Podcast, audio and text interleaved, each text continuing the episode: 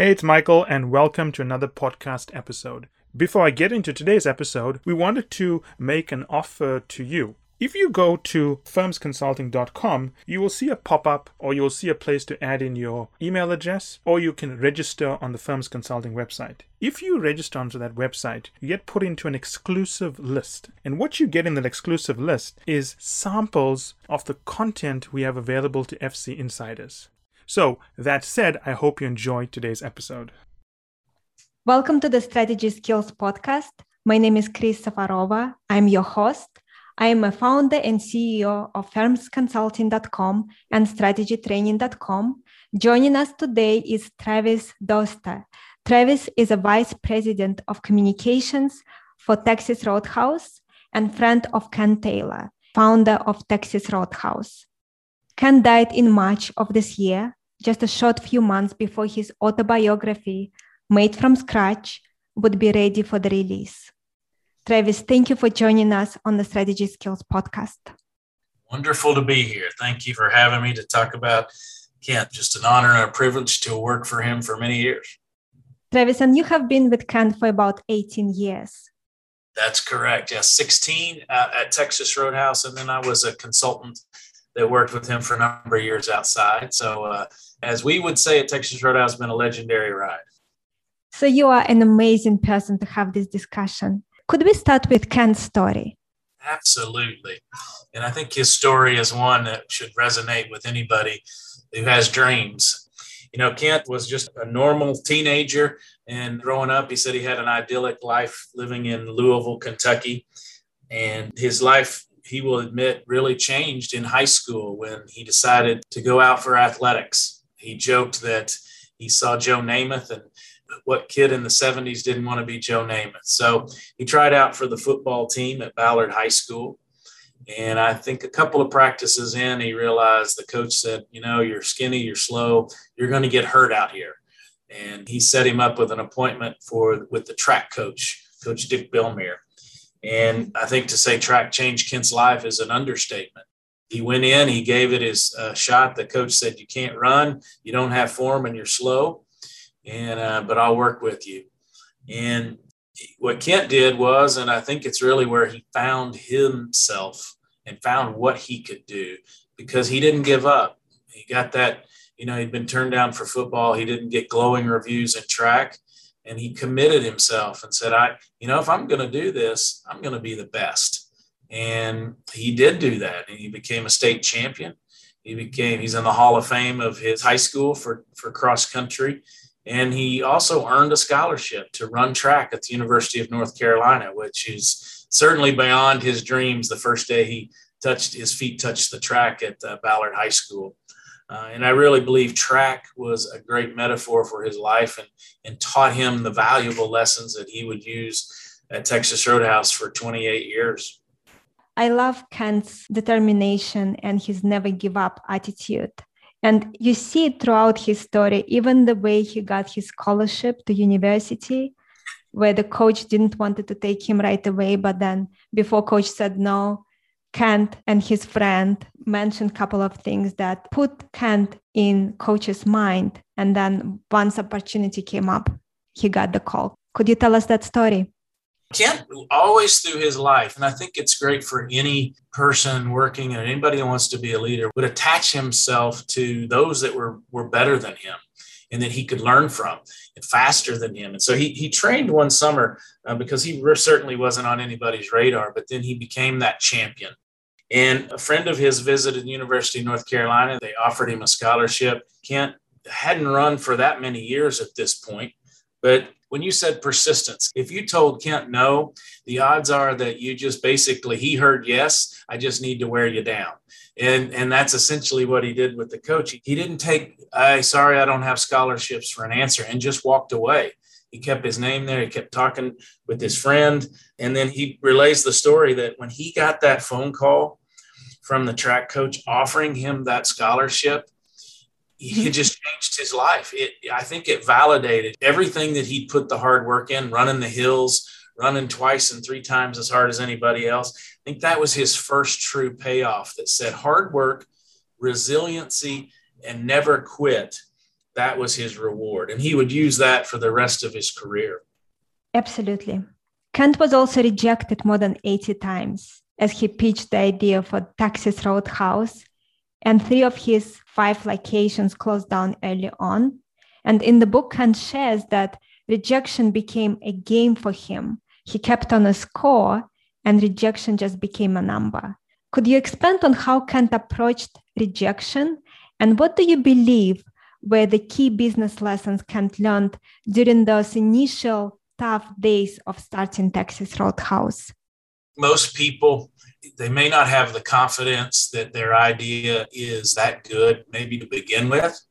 And so when somebody says no, it's almost validation of, yeah, you're not that good. Kent, I think through his track career, had already shown, you know what? Don't put me in this box. You don't know what I'm capable of, and I'm capable of more even than I know I can do. And, you know, he really only had two choices, I think. It's like, okay, give up and go work for somebody else and let his dream die, or make it a game. And, you know, he joked often that he was used to being turned down because he would ask uh, girls at dances and they'd say no. Mm-hmm. But he had to make it a game because I, fe- I think he felt like he was, he, he had no choice.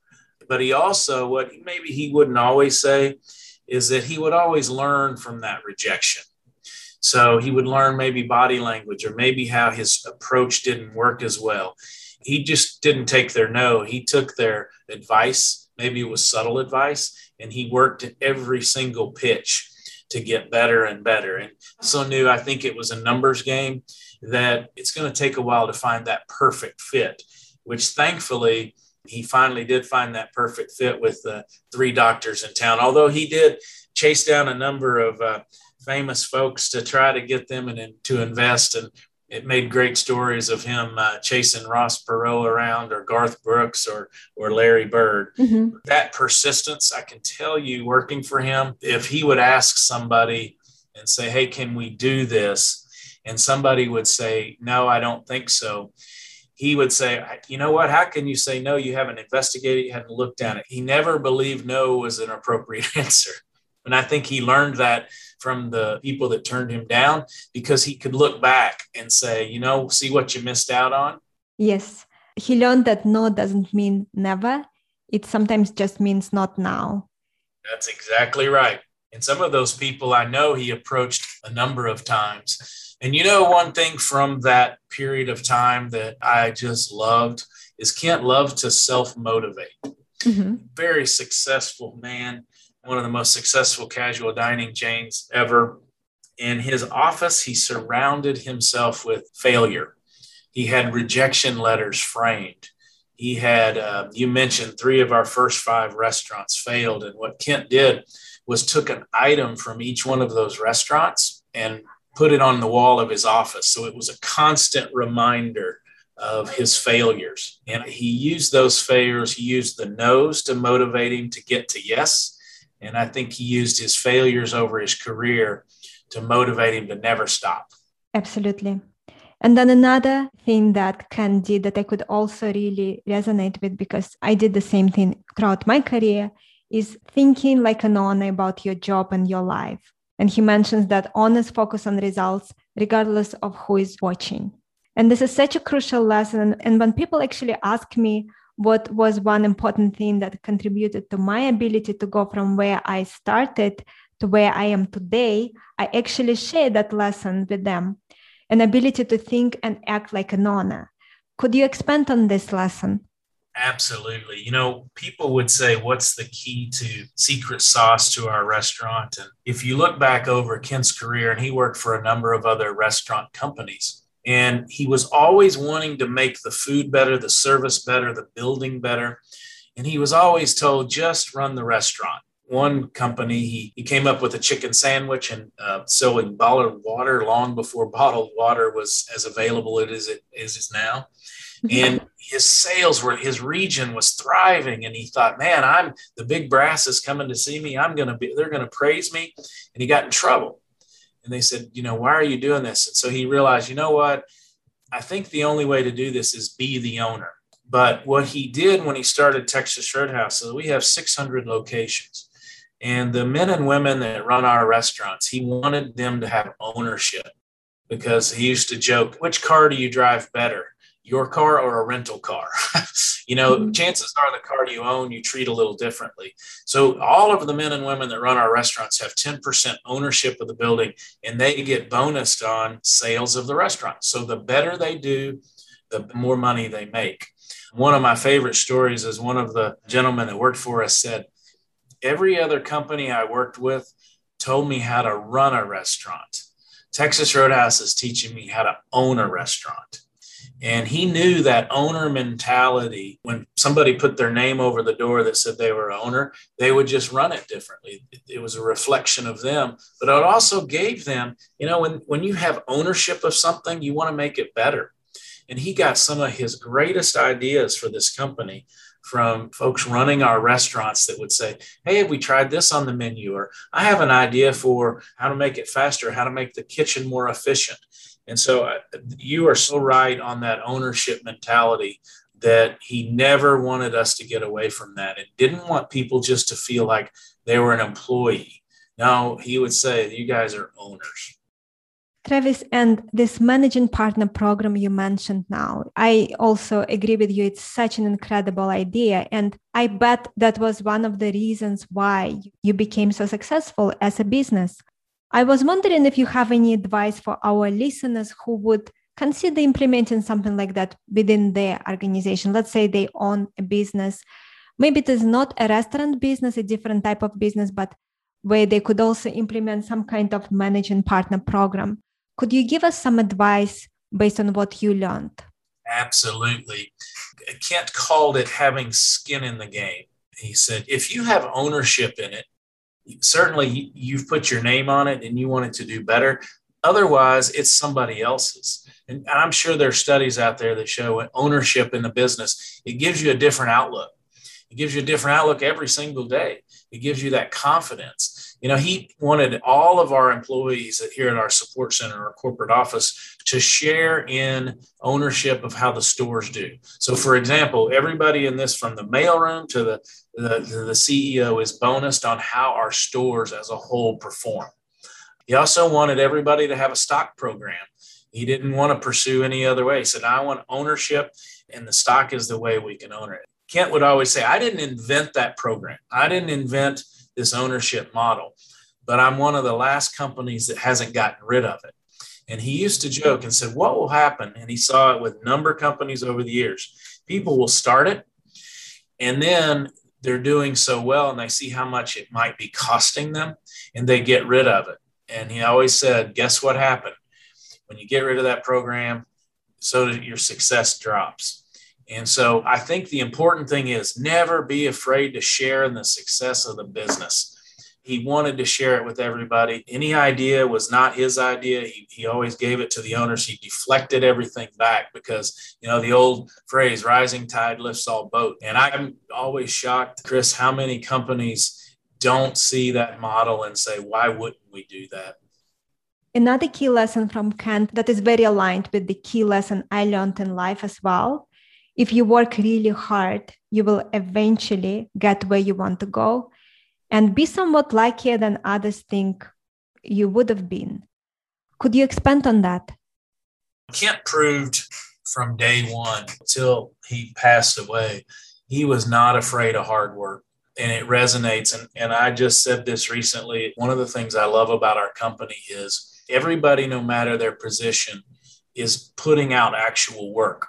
We're not directing. We don't ask other people to do work we won't do. And Kent, probably two months before he passed away, he spent a weekend in Indianapolis working in two of our restaurants, working the dish machine, washing dishes.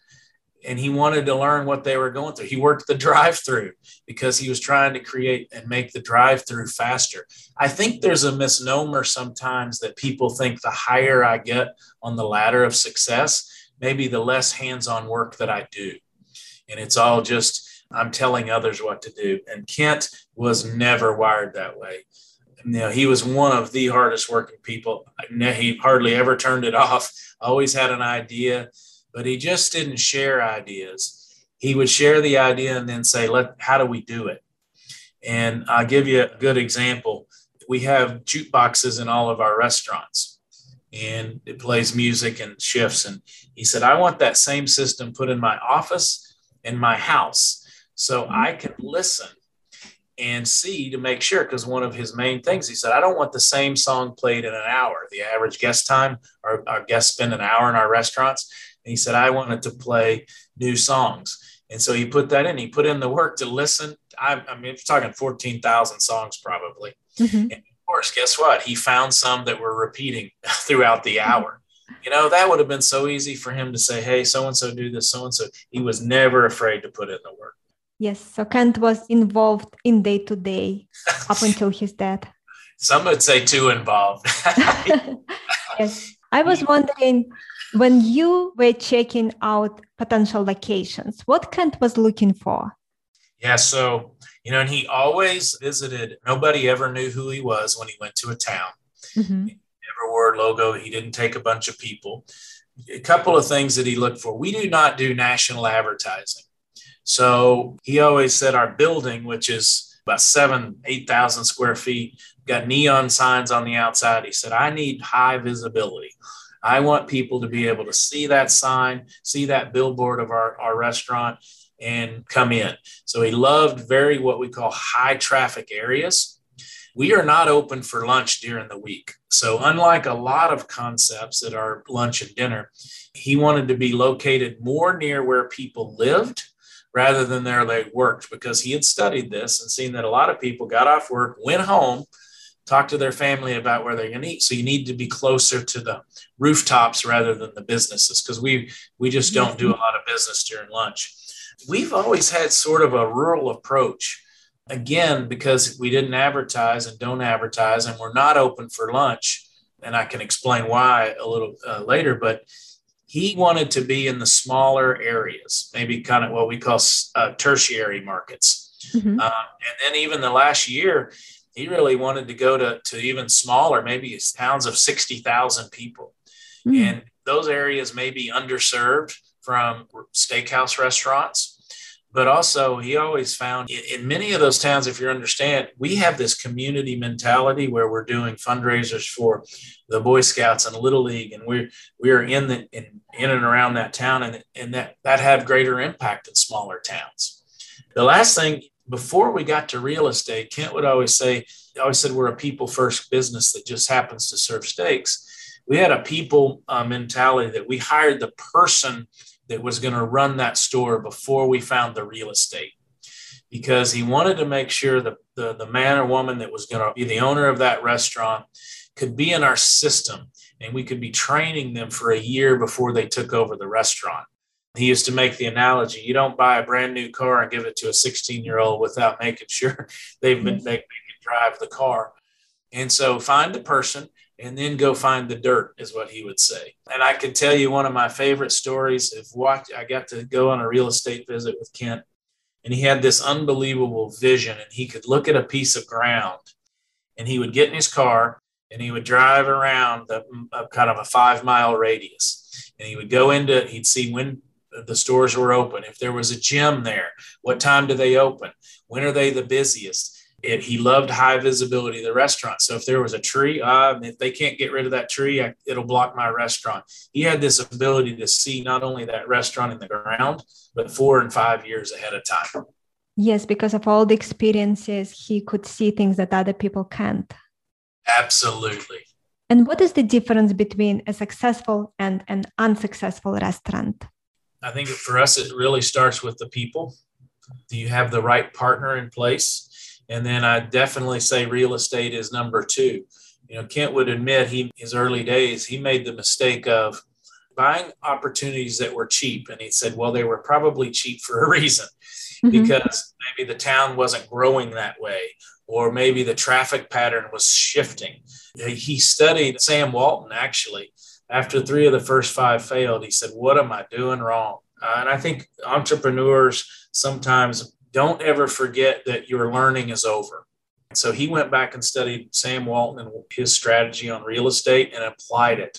So I'd say it's a successful restaurant starts with the right partner and then the right location. And then after that, we have to continue. You know, we make all of our food from scratch. it is very difficult to execute on that.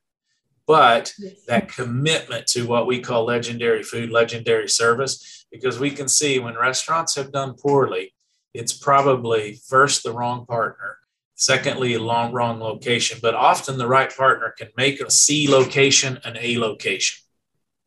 Travis, and I know at some point, or maybe it is still the case, all of the servers were wearing a t-shirt that said, I love my job. Let's talk about that. How you guys came up with that idea and was it easy to implement? Yeah, that's a, a great story because people often think, well, I guess the company just decided to print these t-shirts and say, I love my job and hand them out and tell employees they had to wear them. Um, that story, one of our employees was flying on Southwest Airlines, had seen a button on one of the flight attendants' aprons that said, We love Southwest. And, you know, we are similar to Southwest in a lot of our culture. And in fact, Kent studied Southwest and, and modeled our many of the things that we do on Southwest. And so this employee came back and said, Kent, I, I love this idea. Could I make some bumper stickers that say, I love my job? And he said, absolutely. And so she made the bumper stickers and it just took off. Mm-hmm. Then it said, what about some t-shirts?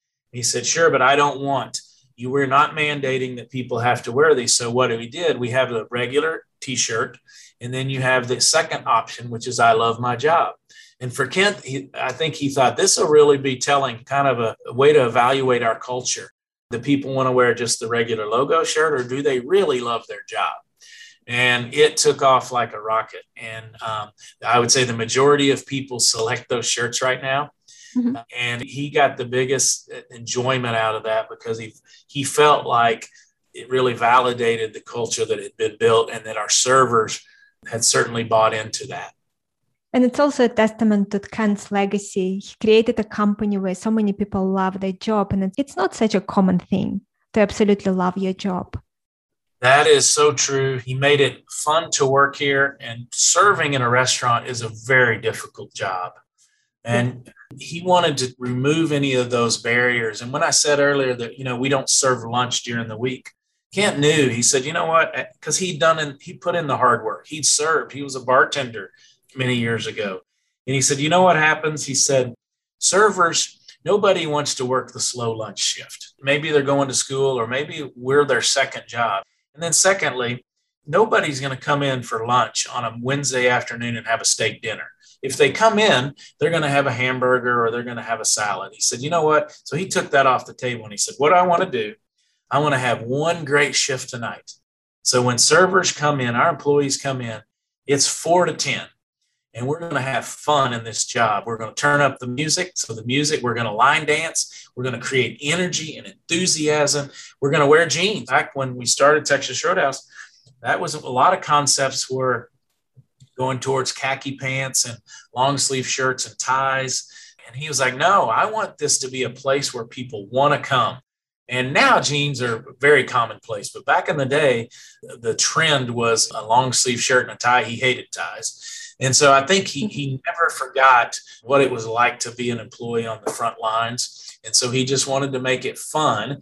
He always said, if employees are having fun, our guests will have fun. And he was right. And he loved to go in a restaurant and he would say, What I will do is I look at the guest's face and the yes. guests are smiling, then the servers are smiling. And very simple, but he certainly delivered on what he said. I want that experience. They're not just coming for food, they're coming for an experience. Travis, and what are some of the things that you do as a company to ensure that your guests have a wonderful experience? I think it starts with what we call legendary food. Uh, so many people, I think, that have not experienced Texas Roadhouse if they don't know who we are. And, you know, I think they come in and they say, wow. So, a couple of things. First, starts with made from scratch food. We make it fresh every day. Secondly, as a guest comes through the restaurant, we have a baking station. So we have a baker and they're making our famous bread. So as soon as you're seated at Texas Roadhouse, you have a, a basket of bread and all you can eat peanuts are on the table. And usually, when you're walking in, you can hear the country music playing, you can see sports on television. So it's already that atmosphere of fun. But it's not real quiet and reserved. We have this birthday saddle that sits in the restaurant. And when somebody has a birthday, our servers will ask them to sit on the saddle, and the whole restaurant yells, Happy birthday. So it, we talk about it's an assault of the senses in that you smell the bread, you smell the steaks, you see the hand cut steaks. We have a meat case in every restaurant where you can see the fresh cut steaks. You feel the energy, you feel the fun. And then the other thing is our servers, the industry average. So if you go to most restaurants, your server will have maybe five to eight different tables at the same time. And Kent wanted our servers to only have three stations at a time. And what that means is there's more opportunities for them to interact with the guest, but hopefully your drink is always filled, your food comes out fast. When you're ready to go, they're there to take your uh, payment. And so he, he wanted the speed of service, but not at the expense of great food. And hopefully, that when they leave that restaurant, they felt like they've had an experience beyond just dinner. Kent would talk about the managing partners of our restaurants. He would often do this. He would go into a restaurant unannounced and he would say, Take me out front and introduce me to 10 of your guests by first and last name. And if they couldn't do it, he'd say, You need to get out and you need to make sure you know your guests' names. And I think that's so unusual in this day and age where we're so transactional. Kent was about building relationships, building relationships with his employees and having his employees build relationships with their guests. And, and so they see more than just a restaurant. Hopefully, they see kind of a family that they can choose to uh, dine with. Travis, and many startups, many young companies, they do things that cannot scale in the beginning. But what is amazing about Kent and the team is that you guys are able to continue doing those things that are very hard to scale 28 years into the business? Well, I can tell you it is very hard and it's still hard, but it, it Kent had his basic fundamentals.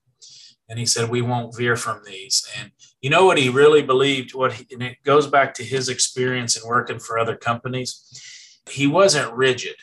So, because when he had great ideas, they were just shot down and said, no, thank you. This is not how we do it. So he created this system. First, it's the ownership model, but secondly, he said he gave the managing partners a lot of a lot of leeway in some of the things that they could do at their restaurant. For example, how they decorated the restaurant, how they landscaped the restaurant. He always said, "You can't touch the food, the menu."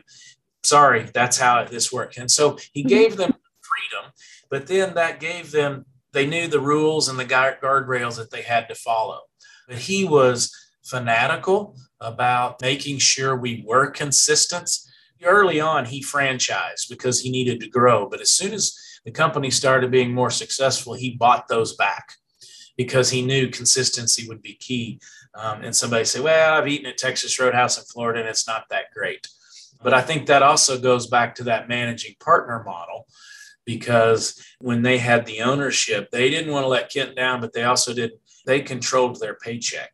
I can tell you over the years, as we have gotten larger, that always becomes more difficult. It's really become, it, that becomes difficult going international. But I think that's a great area where Kent knew in certain cultures, some of our food wouldn't translate. We couldn't take peanuts uh, to certain countries. We, the country music, the line dancing. But I think the key Kris was he was adaptable. He was willing to adapt. And I think sometimes it becomes my way or the highway. And Kent was not that way. So he knew in areas, and certainly we started in 93. There are things that were on our menu in 1993 that are not on there now.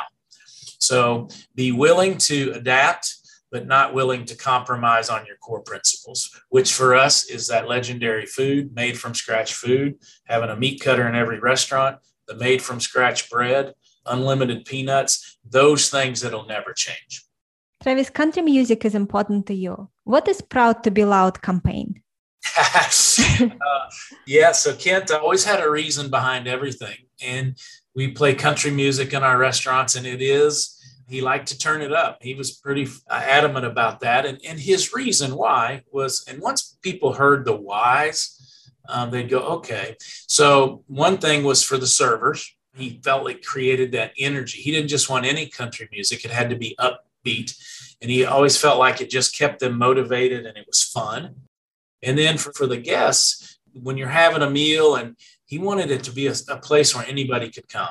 He always said a lot of times maybe families with young children don't feel like they can go out because their child may scream or make a noise. And he said, you know, I just want to I want to make a place where anybody can come and they won't have to worry about that. But Consumer Reports magazine does an annual assessment of restaurants. And one year they, they rate them on bathrooms and food and everything. And they have a metric for how noisy is the restaurant. And so we had got an advance copy and we heard that they were going to tell how loud we were. And in true Kent fashion, control the message. He said, you know what? Let's have fun with this instead of letting them be negative and saying you guys are too loud, he said, why don't we just come out and admit it and say we're proud to be loud? Mm-hmm. And that's what we did. And we went out and, and, and had t-shirts made and we put it, sent out press releases and, and went on TV. And he had a very funny quote. He said he felt like upbeat country music sure beats the heck out of clinking wine glasses and chirping crickets in a restaurant that's not that busy. and so it was one of those things that really motivated our employees. And it was kind of a rallying point. So he took what could have been demotivator and he used it to motivate folks. That's a very, very smart way to manage it. And I love this idea to create a space for people who maybe have a family and young children who make a lot of noise. And then now they have a place to go without being worried. Yeah, I can tell you from, uh, you know, and I've worked here a long time, you know, the very first restaurant my wife and I took our young son to was Texas Roadhouse. And we actually had that conversation of, and he did, he cried or if he screamed or nobody would look at us like, can you believe it? Sort of unfortunately, mm-hmm. like people have on airplanes. If somebody's uh, screaming, everybody looks at the mother. And he said, you know, Texas Roadhouse is a place for everyone. And uh, that's the other thing with I think families and when somebody sits and kids, man, they're hungry. They're ready to eat. Mm-hmm. And you've already got that bread on the table and the peanuts. And mm. you know, I'm sure over the years, many children have probably thrown a stray peanut at somebody or other. But it really is. I love. Uh, several years ago, we we were named on a report of of a great first date place, and they asked the participants why they like Texas Roadhouse for their first date, and they said it's because it was there was a lot going on and they didn't feel like they stood out like somebody's going to go oh look at them they're on a first date. Yes. Kind of blend in and the and they were and they could look around and so we kind of have the whole spectrum. So it's a place where you will fit in. I love it. Texas roadhouse is about 28 years old now. Is it hard to believe it's very hard to believe, but I can tell you, we don't act like we're 28. I, I think sometimes we act like we're still this startup that's going to fail if, if we're not all giving our best. And your menus are very similar. You still make your food from scratch. You still do free peanuts, free bread. But how did you see company evolved over these 28 years? Well, I think probably the biggest evolution for us was we went from franchising early on and then realize, you know what, we, can do this in a different way and do it in the managing partner model. And I think that was the probably the biggest change because you know our menu, Kent would say in 1993, our biggest seller was the six ounce sirloin. And I can tell you in uh, 2021, our number one seller is the six ounce sirloin. Mm-hmm. Our menu has stayed really, really consistent. But I'd say that the managing partner model would be first owning the company restaurants instead of franchising. And then I think that the third was never losing what we call our people focus. Yes. Is not ever thinking, oh, we have this great food. It doesn't matter who's serving it or who's working there. Is uh, we talk about, uh, I mentioned the quote, we're just a people first company. It just happens to serve steaks. And I think sometimes it's easy for a company to believe their own press and then start saying, you know, we've got this figured out. But as Kent would say, never let your foot off the pedal. Mm. Kent used to do six weeks fall tour every year. Could you tell us more about this and how our listeners can implement something like this? Absolutely. And we still do it. This will be the first year without Kent, but we are going to to still and so fall tour is really a listening tour. Kent always believed the further away you got from the front line, the more diluted the message was. And so he would uh, set aside six weeks every year in the fall and would go visit different cities. And, and the goal was to meet with every managing partner of every restaurant and to just listen hear what's on their mind. What are we doing? What can we make better? What are your struggles? And so the managing partners, first of all, couldn't believe that they had the opportunity every year to, to be in front of the founder. And really, if they had complaints, lay them out there. Hmm. And Kent would often, somebody would ask a question, having trouble getting restaurant supplies in my restaurant. He'd pick up the phone and he would call the person in charge of restaurant supplies and saying, I'm sitting here in Arizona and they can't get their product. How are we going to get this fixed in 24 hours?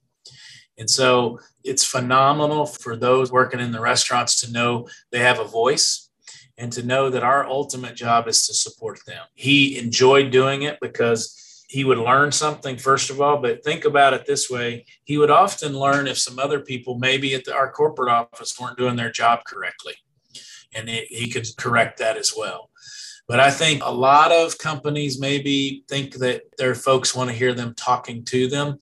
And Kent always realized they really just want to talk to me and, and they want leadership to listen to them.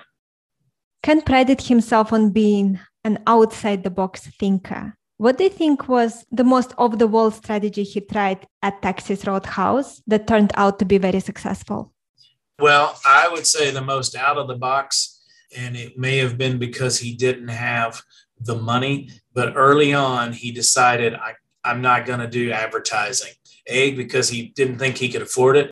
But he tells a really great story in the book that this was pre Texas Roadhouse, but it was his first restaurant concept called Aspen Creek. He met a gentleman that had was a DJ on the local radio station. And so he worked out a deal and said, if you'll talk about me and talk about Aspen Creek, and if you'll come into the restaurant and dine with us, I'll give you free food. And I think he learned the power of that, what we call that third party endorsement. Secondly, about getting out into the community and then making relationships. And we still to this day, every store has a what's called a local store marketer. And that person's job is to be in the community planning fundraisers, taking free food to churches, to little leagues, to schools. We run a, a reading program in different schools, and we give you finish five books a month and you get a, a free kids coin to come in and dine at restaurants. So I think he learned maybe out of necessity to have that local store approach and not a national. He used to say, you know, we're not a national chain. We're just a group of independent restaurants in different cities. And uh, even over the years, in the last five or six years, people would say, "Oh, you guys should should advertise," and he'd say, "I put my advertising dollars in free bread and free peanuts." he said that's the mm-hmm. best advertising I could do. So I'd say his most out of the box would be that local store marketing approach that we still do to this day. Travis, why do you think Kent decided to write this book? You know, I talked to him for probably five or six years and said, Kent, I, need, I think you should write a book. You got such a great story. I think it could resonate with people. And in, initially, he'd say, I don't have time. I don't want to do it. I don't have time. And then finally, you know, a lot of the people that helped him become successful and that motivated him were getting older. Mm-hmm. And I think he had two purposes for this book. First, to, in a way, document what they had done for him and thank them for their role in his success, whether that was his high school coach or his John Y. Brown, who helped him along the way, his parents. But then the second part in was to lay the playbook, if you will, or the our playbook going forward to show people that don't have the opportunity to meet him or work for him is to leave that legacy of here's how we did it. And you know, with Roadhouse, we haven't changed really those fundamentals in 28 years. And, and I hope that our employees will read it and say, this will get us to the next 28 years and beyond. And it's really hard to read, uh, I'll be honest, for me, because he wrote this book. He's not somebody to say, hey, I'm going to outsource it and put my name on it. And it's not an egocentric book. And it's hard for me to read now that we don't have him anymore because his voice comes alive through this book. But I've heard from so many of our employees that say, I'm so glad he wrote it. Now I know Now I've got this playbook. Now I know what to do. If I have a question, I can read Kent's book. And, and in some ways, he'll kind of tell me what to do because I'll learn it through his lessons. Yes. As I was reading the book, I also could feel that it was written by Kent. It wasn't written by someone else, as is the case with many books. So I would highly encourage our listeners to read this book. It's a very rare autobiography written by the founder, by someone incredibly capable, incredibly successful, and self made. Travis, Made from Scratch, is full of lessons and leadership that Kent gleaned over the course of his life. And we spoke about some of them today, but are there any other lessons that stand out for you that you would like to mention? Absolutely. One of my best is when Kent talked about you want to get the respect of your people, then roll up your sleeves and do the most menial tasks. Mm-hmm. Uh, I love that one that I, I employ today. You know, I work alongside them. They don't work for me. He talked about being the best leaders, you know, are down to earth. They're also the most positive person in the room. And I loved that about Kent. When he could walk in a room, he had that smile on his face and he lifted up the room. And then also, I'd say two more that he never stopped learning. And I see that in so many people that are trying to come up in their career. They kind of feel like they've arrived. And you know, he probably read 12 to 15 books a year, leadership books. And he would take ideas from me, he'd highlight them, he'd send that book to somebody else. And then the the thing, and I actually have on my desk that somebody wrote out for me. I'd say the biggest takeaway for me is that Kent always knew that I could do more, or whoever he was talking to, they could do more than they realized.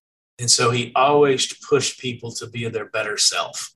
And I think that as a leader, there's thousands of people that accomplish more on their than they ever thought they could accomplish. But it was Kent kind of channeling that persistence that he had and that relentlessness. And I, I really believe when people read that book, that's what their takeaway will be that you can accomplish anything. I love it. And often it doesn't have to be 100% belief, just some part of you need to believe it. So you have enough motivation to keep going and not give up just this week i've had i've asked uh, in team meetings i've asked somebody hey can we do something and i can tell you twice somebody said well i don't think so and i maybe normally i would have said well okay and i was i, I just like no I, we can do this no here let's try it a different way let's keep trying and both times i came back and said we we did it we got it through and so mm-hmm. you know it's just that and so what's happened to, to both of those folks they were so excited to come back and say we did it. We, we, you know, we got it made. We got it done. And I think, I think even if Kent was here, I may not have had that same attitude. He has left this lasting kind of leadership principles with all of us. And, you know, our current CEO says, you know, Kent always used to say, we've started this dance of Texas Roadhouse. Let's keep it going. And we've all kind of adopted that a little bit of like, let's keep this dance going. Yes. Travis, is there anything in the book that gave you a new perspective on Kent and his vision for Texas Roadhouse? Not really his vision of Texas Roadhouse. I can tell you what I just I knew a little bit, but reading, you know, he would talk about his failures and how it impacted his life and you know being down to his last two dollars but reading his story and i just have such a greater respect for the struggles that he went through.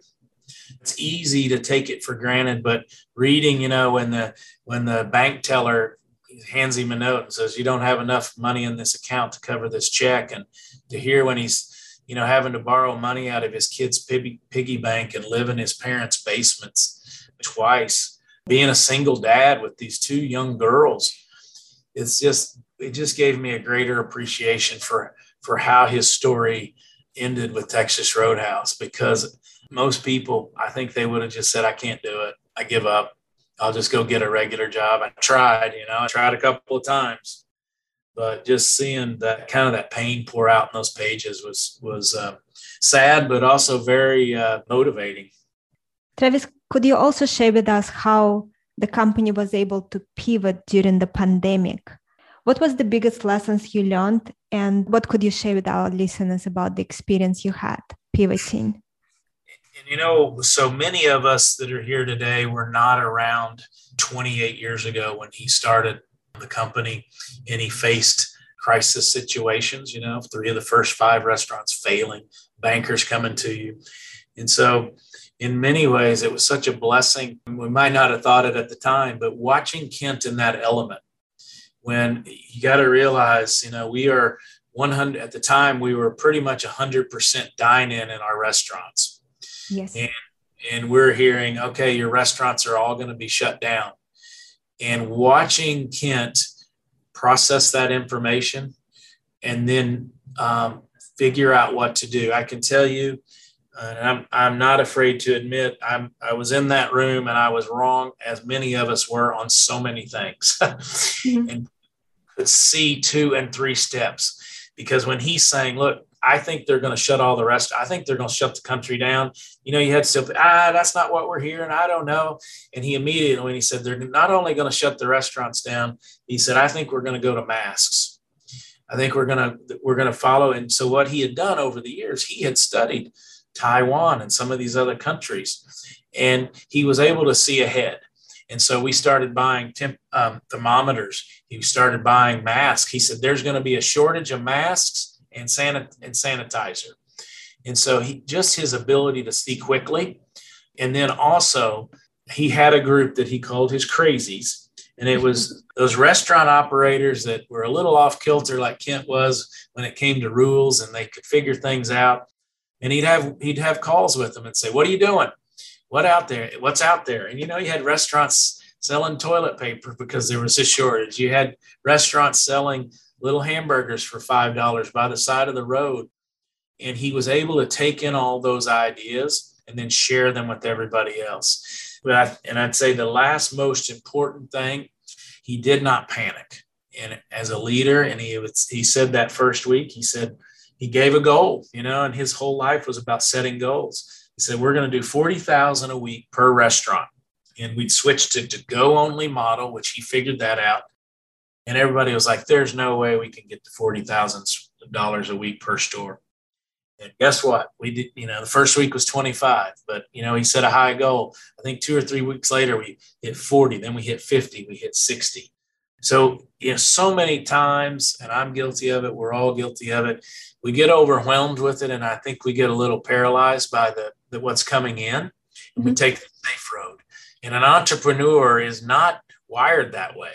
An entrepreneur is a risk taker, or they wouldn't be entrepreneurs. And so he never took the safe route, but then he action. He took action, action, action.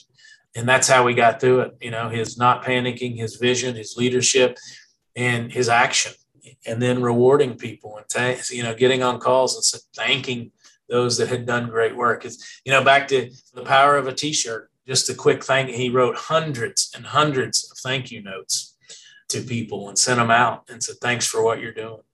Travis, and are there any changes that you have made during the pandemic that you would like to remain permanent? Absolutely. Some of the probably the most obvious ones are we had to totally change our mobile app because now people couldn't come into the store. Primarily, people were, were ordering, if they ordered to go from our restaurant, they would call the restaurant, they would answer, and they would just walk up, What can I get you? So, and Kent, uh, he was pushing that we need a mobile app where people can order their food, they can show up, and we can deliver it to their car. The second one, I think it's kind of funny. At the time, all the news on TV was negative. And he said, I don't want to show any negativity. Even sports was negative. There weren't live sports on TV. So he, he changed all the TVs in our restaurants and now they're music videos because he said it's more fun, it's more upbeat. And then the final thing, to go, you know, before the pandemic, to go was probably 2% of our business. It's about 20% now. And we think that's here to stay in a, in a form. And we'd always believed that our food maybe didn't travel as well and people didn't want to order steaks to take home and eat. And we certainly learned during COVID that that's not the case. Is there anything Texas Roadhouse is doing to celebrate Kent's legacy that you want people to know about? Yeah, absolutely. And you know, when Kent passed away, we were still in lockdowns in part of the country and we weren't able to have large gatherings. And so we did certain things via Zoom, a celebration of his life. But September 27th, was Kent's birthday, and we dedicated that as Founders Day, not just this year, but going forward. And so this year we unveiled our new museum, which is a really beautiful museum that just tells the journey of Texas Roadhouse. And it was actually Kent's vision. He had laid all this out before he passed away. So we wanted to fulfill that. And then also we put a commissioned a statue out front. And in true Kent fashion, it's not just your normal statue. It's a mm-hmm. picture that he had for years of him in a pair of jeans and sandals and a cowboy hat. And he's got a cigar and a Budweiser beer. It's him very relaxed. And we were fortunate to have his family and his grandchildren on, on hand, and they were able to unveil the statue. And one of his grandchildren hugged his leg when she recognized it was her grandfather. But going forward, uh, we were also offering our stores uh, some options that they can put up in the restaurant. There's a plaque, and some have de- dedicated an entire table to Kent, and it's called Kent's Corner, which is really neat. And, and then going forward, Founders Day will really be about us celebrating not only the man who was our founder and our friend, but also, you know, his legacy and what it means. And so we don't lose all those guiding principles that he he left us in the book. And the book becomes so instrumental now in keeping Kent's beliefs and values alive going forward. Absolutely. You know, I just had a meeting this week and it's going to go in our new hire packet. So anybody that comes on board Texas Roadhouse uh, in our support center here at corporate office or in our management, they will get a copy of that book along with a letter telling, please read this and here's why it's important. So uh, I really think it's going to pay going forward for many years. And hopefully they will even read it before they join. I hope so. Let's hope so. Let's hope they read it and then they want to join Texas Roadhouse because they want to be a part of something so special. Exactly. What do you hope people will take away from reading Made from Scratch? Kent was very unassuming. He didn't want anybody to ever know that he was the founder. You know, he was he used to go in the restaurants in kind of disguise.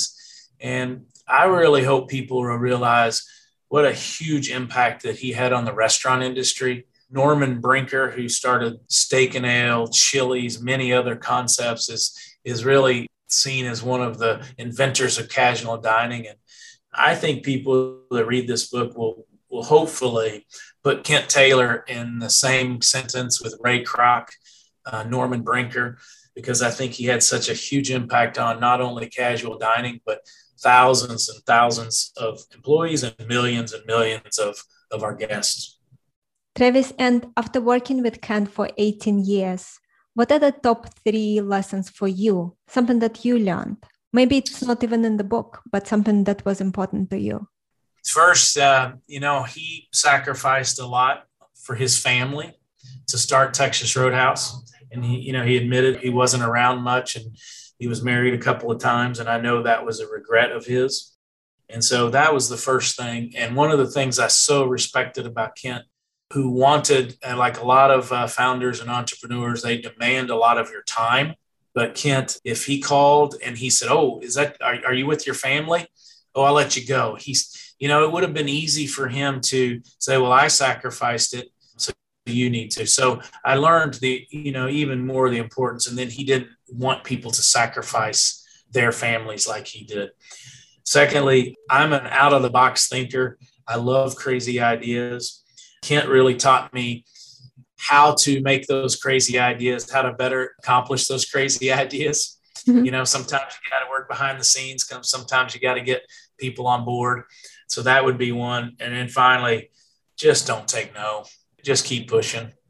I can tell you, I was so privileged to help Kent work on the book as far as helping find a publisher and helping him. You know, he, he wrote this out in hand, believe it or not. so I had to do a lot of editing and trying to figure out what words these were. But I said, you know, Kent took us all along for a ride that we probably never could have done on our own. And I really want to pay that forward. I want to be that type of person with my teams that I'm leading them to lead and so they so they can grow. Travis, the last question I wanted to ask you is what were two, three books that had the biggest impact on Kent and what are the two, three books that had a huge impact on you? So for Kent, I know How to Win Friends and Influence People. was a big one. It was given to him years ago. He often credited that with helping shape the way he approached people.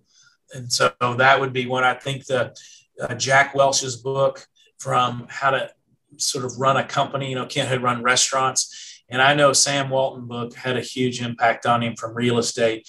And then later in life, absolutely a shoe dog by Phil Knight of Nike had a big impact on Kent because I think their stories were so similar.